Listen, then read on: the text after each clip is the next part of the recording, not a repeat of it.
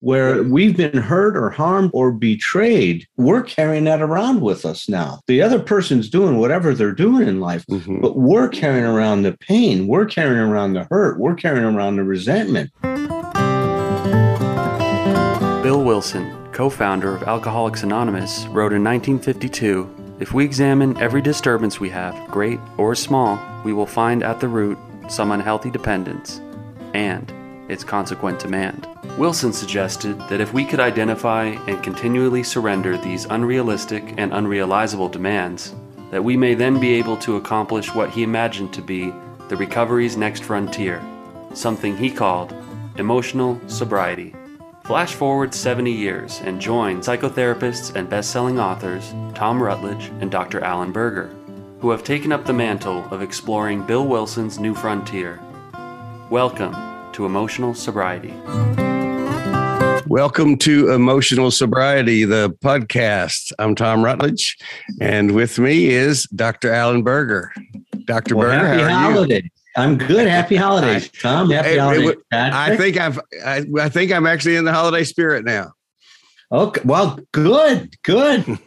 I, so I don't. I, can't, I don't have to send you the movie about the uh, Scrooge, Ebenezer Scrooge. No, no, no, no.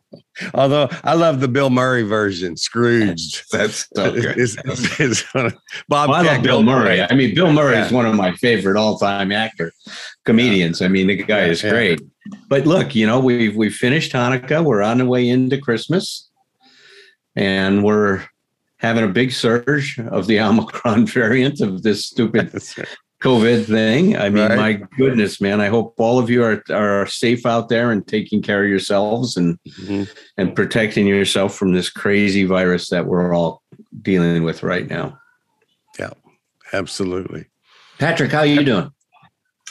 Oh, I'm good. I was going to say, in terms of Christmas films, I prefer the one where Hans Gruber takes over Nakatomi Plaza. That's my ideal. Die hard. Yeah, that's what I'll be watching this this uh, this Christmas. I one love, of my I, favorite movies. One of my favorites.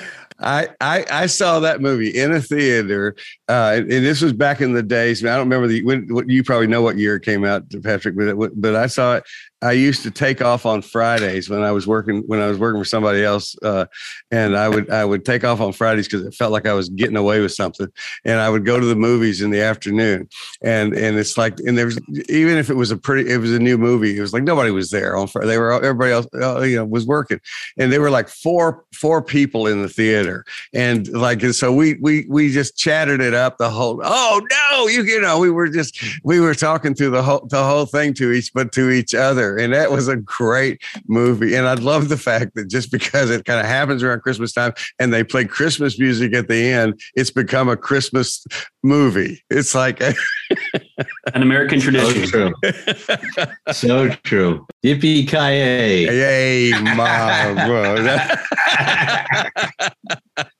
Loved it. Loved it. Absolutely. One of my favorite, all time favorite Bruce Willis movies. We're still working on forgiveness uh, today, right? We're working on forgiveness, and it, the timing's almost perfect on it, right? Mm-hmm. You know, yep. and and you know, it's wow, it's it's it's it's always relevant, and seems like in this time of year, it even has more relevance for people.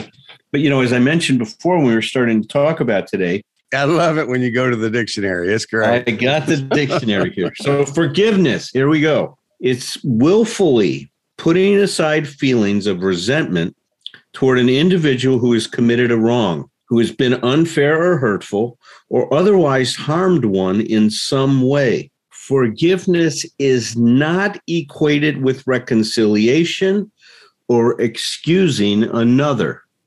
I'll repeat, it is not not equated with reconcilia or ex- reconciliation or excusing another, and it is not merely accepting what happened or ceasing to be angry.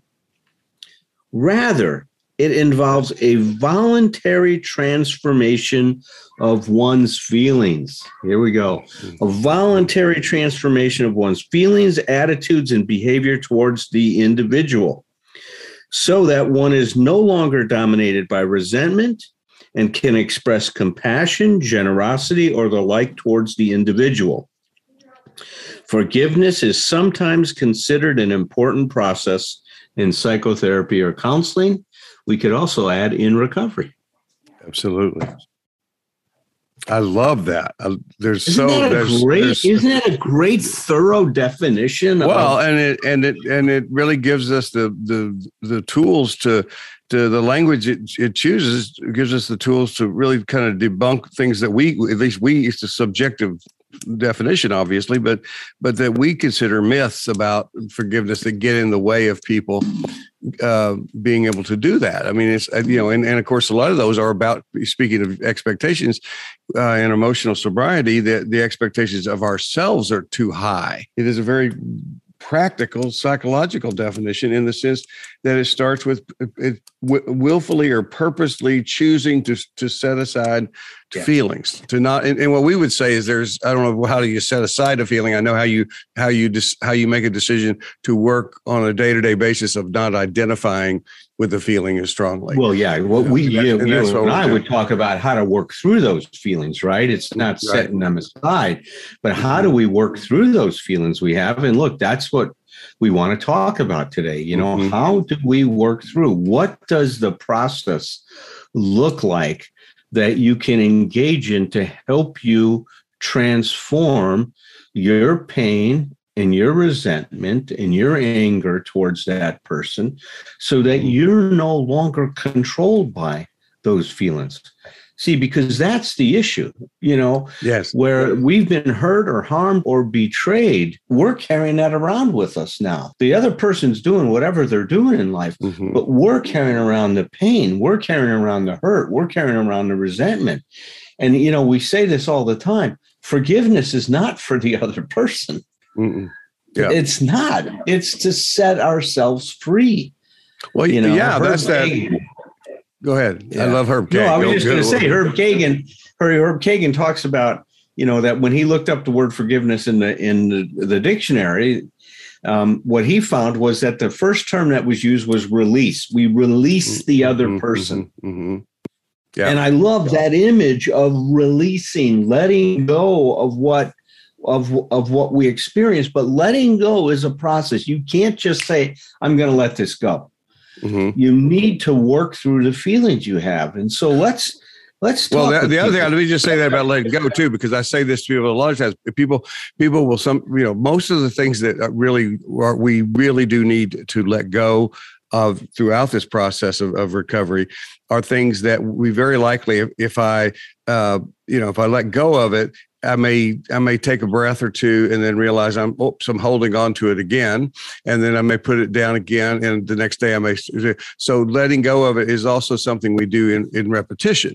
It's like it's it's a it's an it's part of the practice. It's like because again we have to be really careful. We all need to be careful about you know talk about not being unforgiving of judging ourselves so so harshly here that we get it our own way.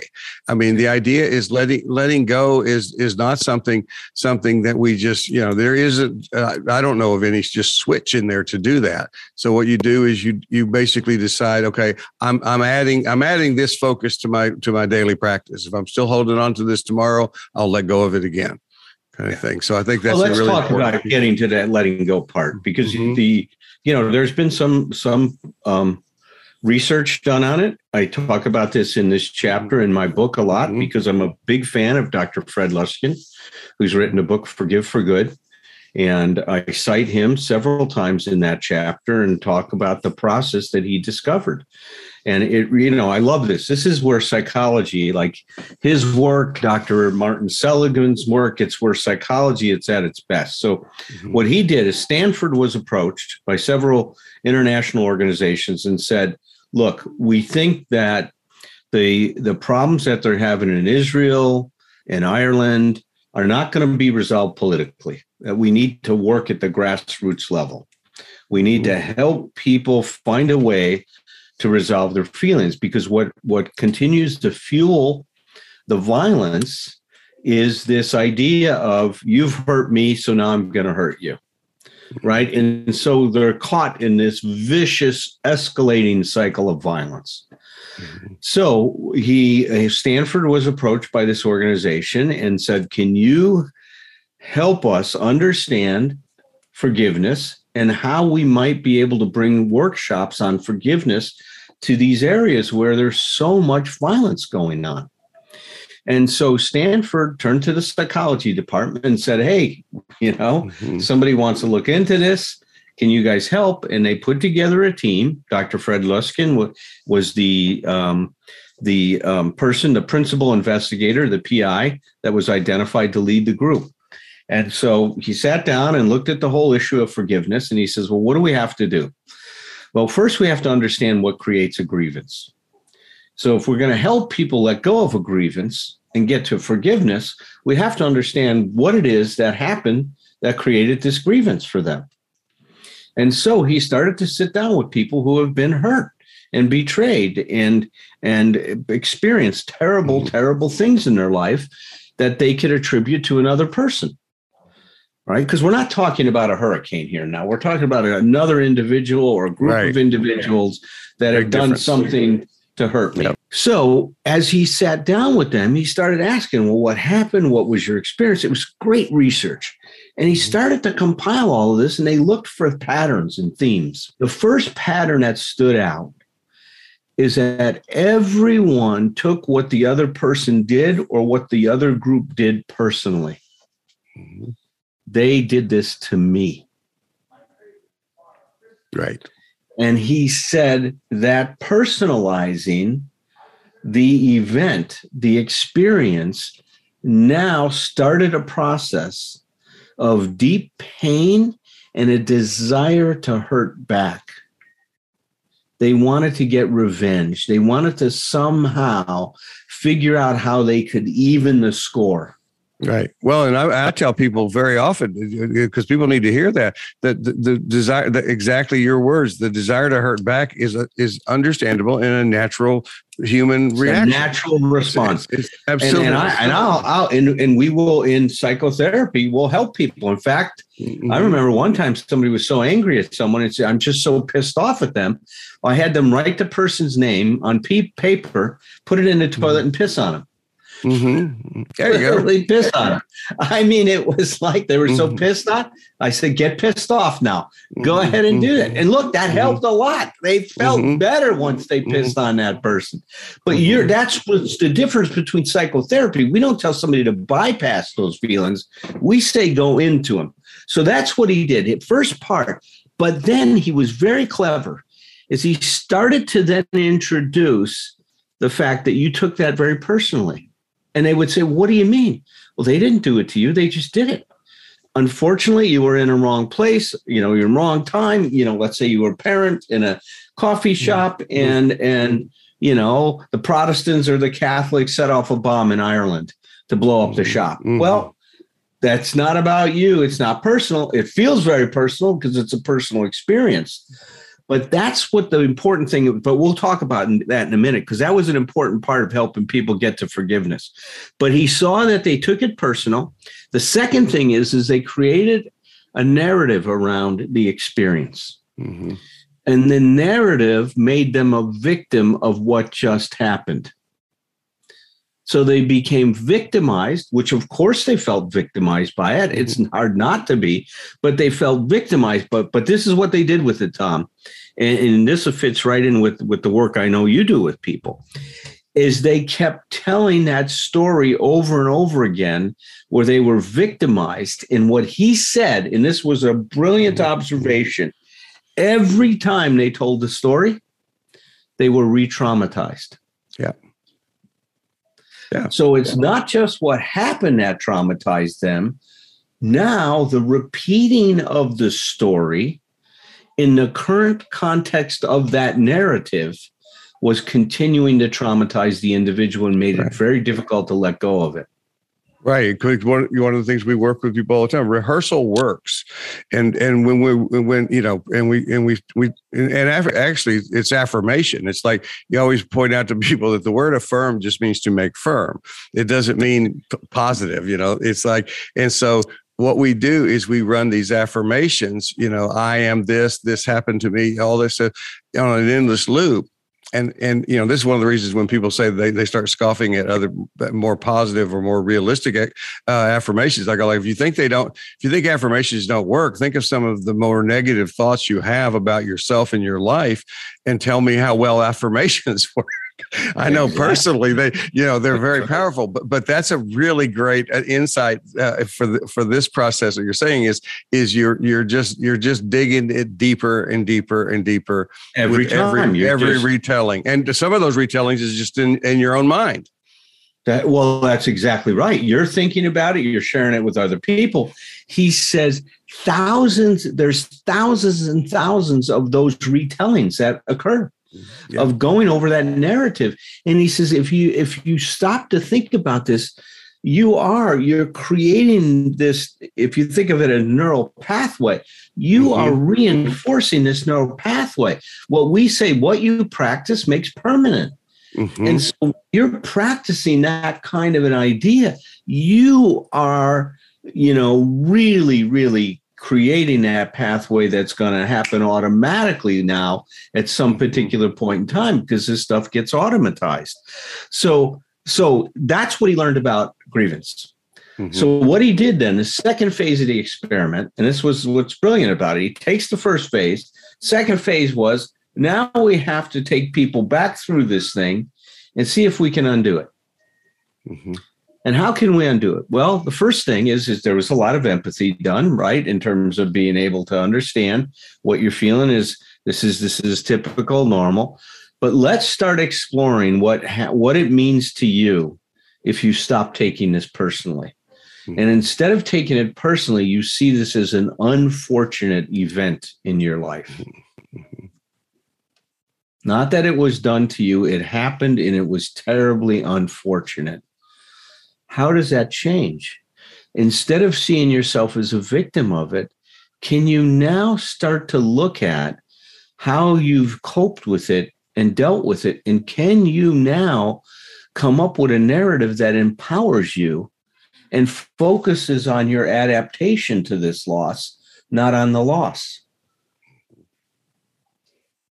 I love also the fact that, and, and I don't know if this is from from the the work that, you're describing or from some of it's filtering through you, is because you often talk about the new possibilities. Is is I lo- I love the idea of of anytime our language both explicitly and implicitly helps people understand that we're not telling them they're doing it wrong. What we're doing is we're going to talk about looking for the other possibilities. It's That's like right. it's it's it's, it's like there's the empathy part of that is is is there is not if, if somebody if if if any of the people they're talking about interviewing if somebody if somebody's sitting there who cannot empathize with that if cannot imagine themselves feeling in similar ways they probably yeah. shouldn't be in that chair doing that work it's exactly. it's like it's like but but the truth is what we're looking for are you know what we don't tend to think about in our culture is is you maybe there's a just maybe not whether am I right or am I wrong, but is there a better way for me to do this? That's and right. that's exactly. that's what you're talking about. I love that. Very why, much so. Why do people, do you think, cling to the personalizing of grievances? And like why because I I've noticed I've encountered resistance in, you know, talking through some of these traumatic episodes with loved ones. And um, there's some there's somewhat of a comfort right to making it about ourselves. I, how can we unpack that maybe? When you say there's a comfort what do, what do you mean patrick? These narratives we tell ourselves about uh, the wrongs inflicted against us um, and uh, you know and personalizing it part of part of it is is that the familiar is is safe. We we we perceive the familiar as safe. We we we live in a culture that basically it's it's the the the victim thinking is really sort of the default setting for for most for most of us. I mean, it's like if you you know if those of us who, who are working on not being victim thinkers, what my experience with that is what we're doing is we are interrupting our victim thinking on a daily basis and changing it you know, when, when I have a fender bender, it's like it fucking ruined my day. And I hate that person. That's all stuff. You know, nowadays it's like within a very short amount of time, maybe even, maybe even a couple of minutes, I've realized, you know, wow, there are a lot of worse things going on. And, uh, you know, and I'm, and I, now I'm having a minor inconvenience, but it's, it's like that took a lot of work to get there because our default setting is to, is, is to to and we and we do in fact perceive things from our from our perspective and we can do that. I also think that there is a fear, sometimes unconscious, depending, you know, is it's not so much about bl- being blamed for an event like what we're talking about here with with the research that Alan's talking about, but but I think I think we become challenged when the idea is introduced even that we can do something about this then all of a sudden there's a pressure that feels like oh my god maybe some of this is on me and and it's and, and you know and it's and the cause of it's not in this case but but but you know we are in fact saying that. We're saying you know how you're feeling is going to be determined by how you how you perceive this. And it's you know we know this is recovering people.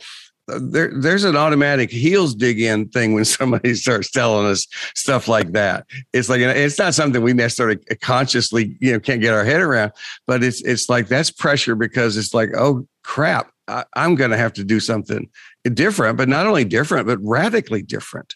So I think there's a natural resistance, you know, that what, uh, you know, Robert, Dr. Robert Kegan calls it the immunity to change, you know, that we have a very strong immune system to change. And it's like, you know, that, that from, from, because familiar, whether it be painful or not, is, is the, the easier way. In my case, it's useful to have completely blown up my life. Um, yeah. I'm, I'm really, I really want to grab that change with both hands because it got so bad. You know, I mean, people that made better life choices, uh, mm-hmm. you know, I feel bad for them. Yeah. What, what I would say to what you said, Patrick, about comfort. See, I, I, I think of it a little different. I don't think that there's a comfort in it. I think what happens is, is we are constantly searching to give meaning to our experience. See, that's how we're wired as individuals we're always attributing an event to something that to try to come up with some understanding of it. You know, we have to do that in order to survive in this world, in order to function in this world. And so when we filter things through this narcissism we're talking about, and I, I'm not using a word like pathological narcissism. Mm-hmm. Every one of us are self centered, self focused to some degree. Mm-hmm. You know, it's true. Every person has this. In this society, especially Western culture, my God, there's a big self focus, right? It's all about us, man. It's all about me kind of a thing. And, and look, there's a lot of socio political reasons for that. When you have capitalism, you have to have a bunch of consumers. And so you got to get people to want certain things. I remember this one show on marketing. It was great in terms of how marketing has influenced our experience in our culture. Is people didn't know that they needed Q-tips, mm-hmm. and the marketers did such a job that you are not going to find a household that doesn't have Q-tips in it nowadays. Mm-hmm. Mm-hmm. I mean, it's a thing. Now, did we get along without Q-tips for long? Of course we did. Do, do we really need them? No, we don't. But but that's what marketing does is it helps you think well i need this to be okay. I just bought some the other day. Mm-hmm. see you bought your q-tips. They did it. They've they've they've mm-hmm. got us. Believe in q-tips. We believe we need the newest phone the newest iphone out there the newest car. I mean think about it. When you think about the man that the automakers are making a new car every year why every year? Why aren't we doing it every five years? Why, you know what I mean? It's like because we need the machine re, machinery of capitalism to keep turning. But you know, I don't want to get too far away. But mm-hmm. let's bring it back to personally. So Don, Don Miguel Ruiz, in his book The Four Agreements, calls it our domestication. Right. Is that we are always domesticated to believe that we are personally important. And the way that uh, Dr. Uh, Theodore Isaac Rubin calls it is that we all claim this special status. It's all about me. This shouldn't happen to me. That somehow I should be exempt from the laws of nature or or from what happens in society or this or that. I mean, I went through that when you know the prospect of Maddie being born with that spinal muscular atrophy you know, I had this expectation I should have a normal child. I mm-hmm. shouldn't be somehow, I should be exempt from having to deal with this. You know, that I had to let go of that idea in order to cope with it. So I think that this response to taking it perf- personally is just built in with the mindset we have in terms of how we're raised in this culture, mm-hmm. in our society. So we're going to have that. We're going to take it very personally that this is happening to me. And look, it's never about us. See, we can say that across the board. What other people do is about them, not about us. Right. You know, even if you get mad at me and say, Alan, you're an idiot. I don't know you believe that you, what you're saying that you could even tell mm-hmm. people this right now. I'm not going to take that on as about me. Mm-hmm. That's just your frustration with what I'm saying that somehow you don't like it or whatever it is, but that's you.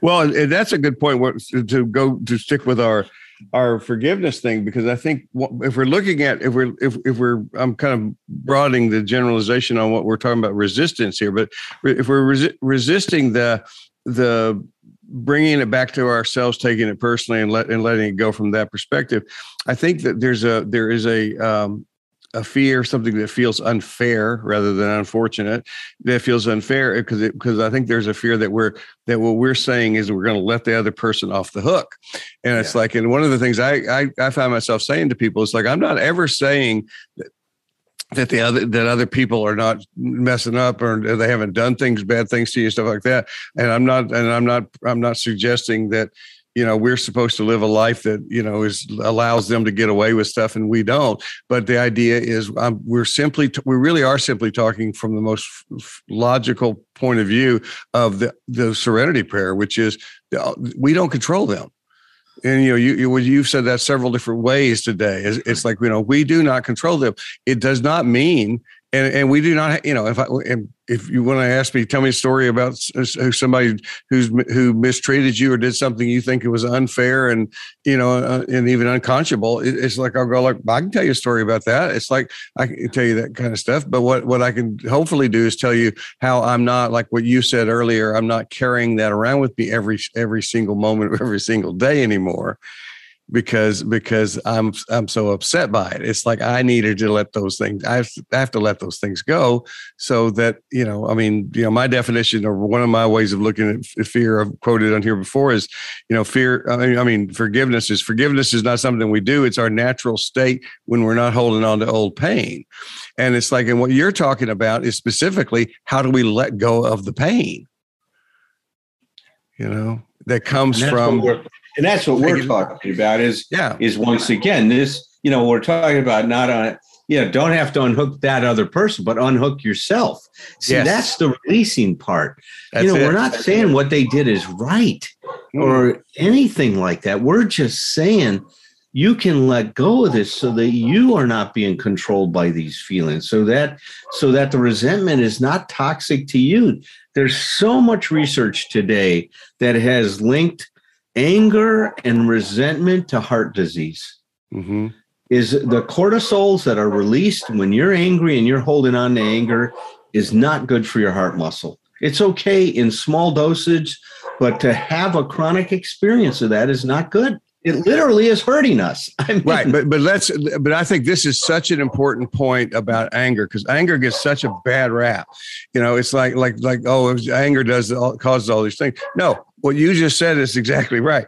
No, holding on to anger is That's what right. does this to us. And see, here's the thing: we hold you know, I, I, call this the I call it the emotional digestive system. You know, all the all emotions want to do is the same as food. It just wants to come through us. You know, yeah. and we're you know, eh, but it's like and what so but we become emotionally constipated. Some people love this analogy, some people don't.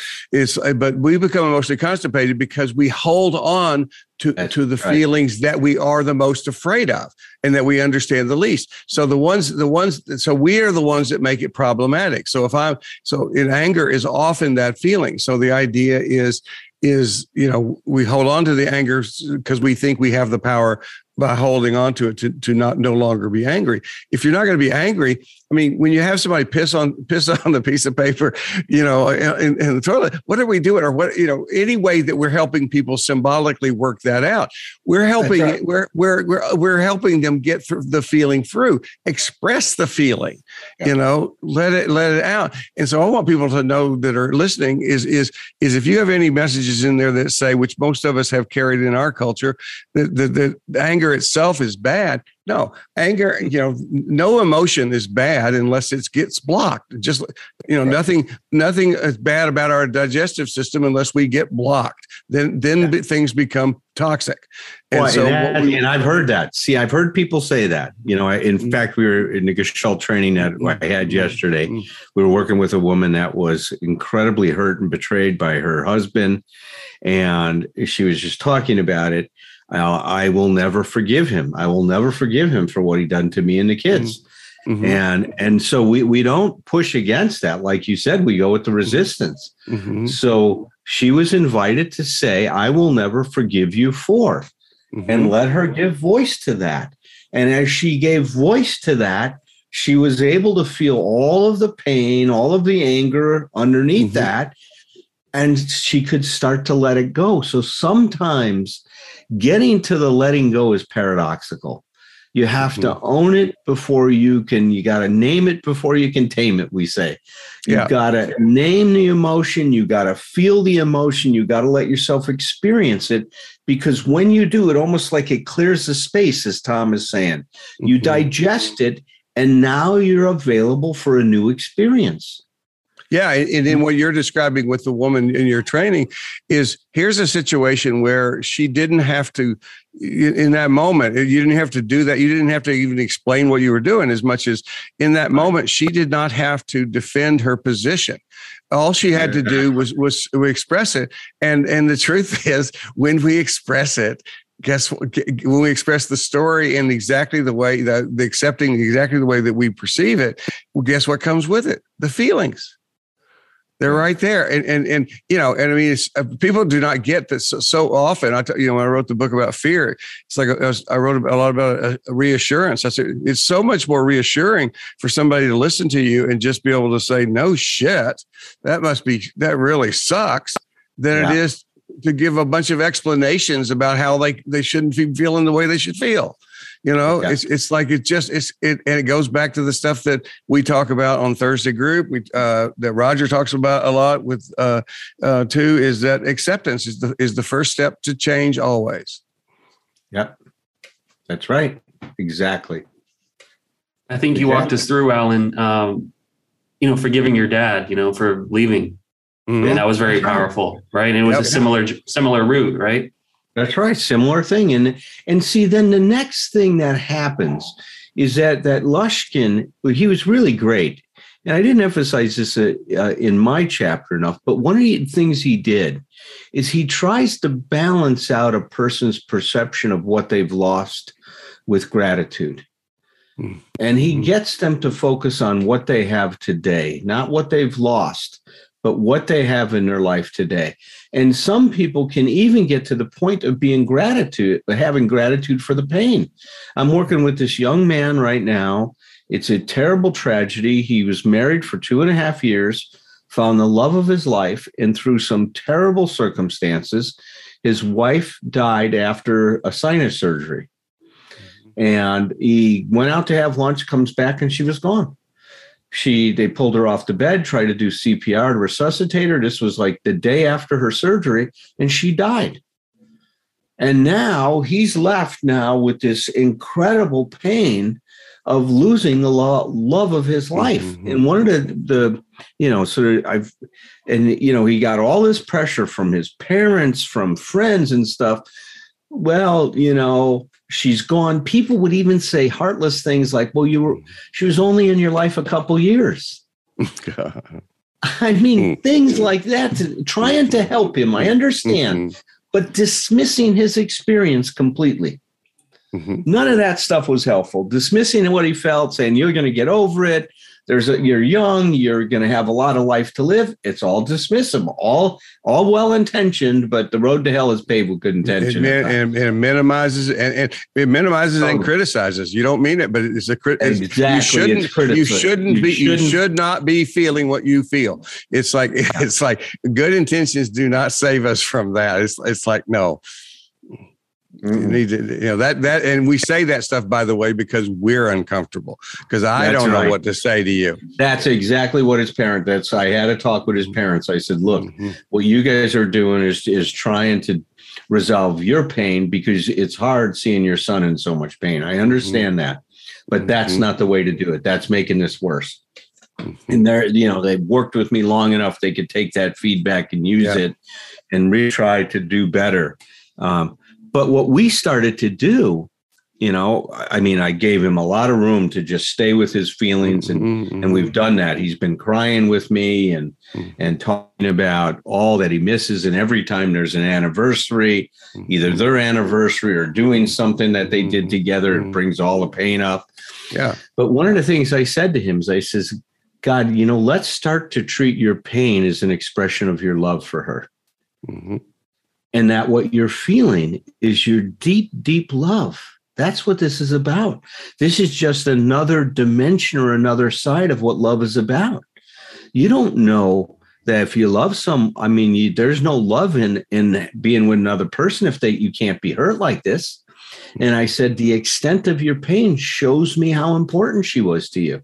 And then he cries even more, right? Yeah. When we okay, talk eh, that, about because that's it. Grief, grief is the hardest part of love. I mean, it is part of it. Somebody's going to recognize it when you say it, but I think that's one of those things. It's beautiful for you to point that out for him or for anybody that needs to hear it is the idea so that you can understand that you know because you know one of the things i always say is people die relationships don't. And and and you know obviously a, especially a sudden death like what you're describing here is is tragic and uh and a very a very difficult grieving process. But it's like he's he's still that's his loving her. He misses you miss you know. Totally is loving her and she's mm. still that spirit is she's still present in his life through that spirit. mm-hmm I mean, and that mm-hmm. means a lot to him. When he started to get that, mm-hmm. you now he's honoring the experience with her. And it's nothing he needs to let go. It's something he just needs to integrate. Mm-hmm. That my God, this was an incredible experience he had. And could be grateful that he was able to love even for a couple years. I said to him one time, so if God came to you before you met her and mm-hmm. says, All right, mm-hmm. I'm going to give you a chance to have the mm-hmm. woman of your dreams come into your life. Mm-hmm. You get her for two and a half years. And then mm-hmm. unfortunately, some something's going to happen and she's going to be gone. Would you sign up for that? He says, Of course I would have. Of course I would have. Because I wouldn't have wanted to miss what I did have with her for that very short period of time and then you then you add to that which you which you is automatically added there but the cool part about that to me is also and even now knowing what you know including knowing what it feels like would you go back and change it and it's like no I would not. Would you would you make a different choice? Would you avoid it now that you know the pain? It's like no, I would not change that. And then it becomes valuable. Yes, that's right. That's value. And then he embraces the experience instead of objects to it. See, mm-hmm. that's mm-hmm. where we accept it not and it doesn't mean that we're okay with it but doesn't, it doesn't mean you like it. it doesn't mean you no. like it it just means you, you just accept, accept it. it is what it is and now you get on with coping with it mm-hmm. which is what he's doing at this point mm-hmm. in his time mm-hmm. and you know look it's been a couple years already since that that he happened and he and and there's no expectation that he has to get over now is he a lot better at this point with what we've been doing? Oh my God, the change in him is mm-hmm. incredible. Mm-hmm. You know, he his his um, his parents see it. He sees it even in himself. You know, he's no longer just depressed, staying in the house. He's going out, doing a few things, but he's not ready to start dating somebody. He's not, mm-hmm. you know, where are everybody else will start dating someone that'll help you get over it. No, it won't. Yeah. It just pushes it down. As Tom says, it creates that you know that backup right that Mhm. Mhm. it doesn't it doesn't get you to digest the experience we want people to digest these experiences so they can grow from them Right. so that's what Luskin was about that's what this Mhm. chapter is all about you cannot achieve emotional sobriety if you're holding on to resentment if you're if you're holding on to hurt from being betrayed it it it behooves you for your sake to enter a process to try to work through those feelings so that you can be free because emotional sobriety is emotional freedom. That's what emotional sobriety is. And it's us being able to it's finding a way to claim our experience and i say that in a book i talk a lot about it Mhm. is claiming your experience not letting your experience claim you and it's a deep it's a deep deep to use to use i guess my version of technology as as a metaphor is this is this is going in and deeply changing uh, uh, uh, your default setting. You know it's like because it's not just about what you how you just look at this situation this way.